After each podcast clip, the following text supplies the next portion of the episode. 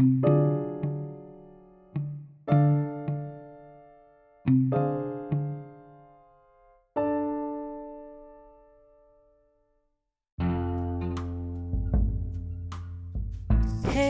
welcome back to the View and Tabs with your host Tabs.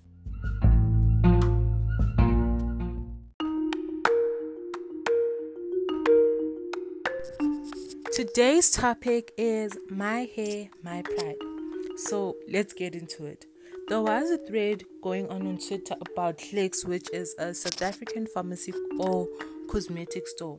So I decided to go look into it and see what the fuss was all about. And guess what I found?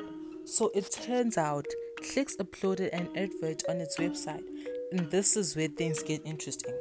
So the advert was about a hair product, but what made people angry was what was uploaded on the advert. The advert was like a before and after kind of vibe. So, one picture showed a black woman's hair, no, a black woman's natural hair, and it was described as frizzy, dull, dry, and damaged hair. On the other picture was a white person's hair and it was described as normal, fine, and flat hair. Does that sound right to you? My thoughts exactly. This was way more than a hair issue. This was plain racism and it's something that needs to be spoke that needs our attention. Firstly, the advert was undermining black women. So before we get into too deep, we need to go back in history. As most of you know, South Africa was colonized by Europeans and they came along with their hot combs, hair irons, and hair straightening chemicals, which made their hair more appealing or normal. They made black women feel like they're not beautiful enough, and in doing so, black women started using these chemicals so that their hair could also seem appealing or normal black people's original pride, which was their hair, was taken away from them.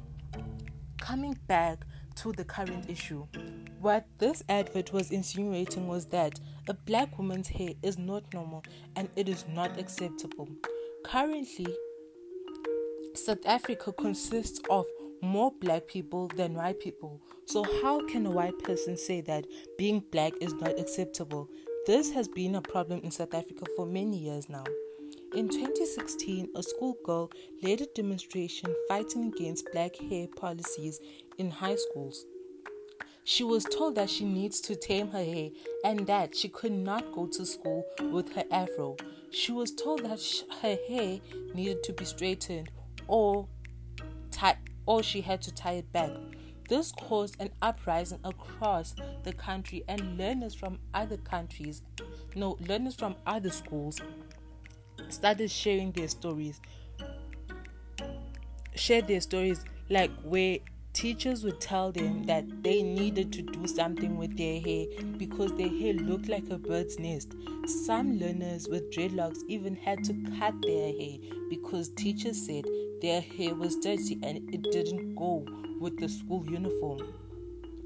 Um, so this girl, so let's call her Egg, She opened doors for many girls in South Africa. Girls started going to school with their natural hair. We are now in 2020 and the problem is still ongoing. Now, the hair issue is not just with schoolgirls, but it's also affecting schoolboys. Black boys are told how they're supposed to cut their hair, and they're also told that they shouldn't put on hair dye. That's exactly what they do because obviously they want to obey the school rules. But it seems like those rules aren't necessarily applying for every person because white boys are constantly changing their hair color or putting highlights on their hair. And the teachers do not, I repeat, they do not say anything about this. I remember at some point, my friends and I once asked a white boy who was like a year ahead of us why he had highlights in his hair. Guess what that boy said?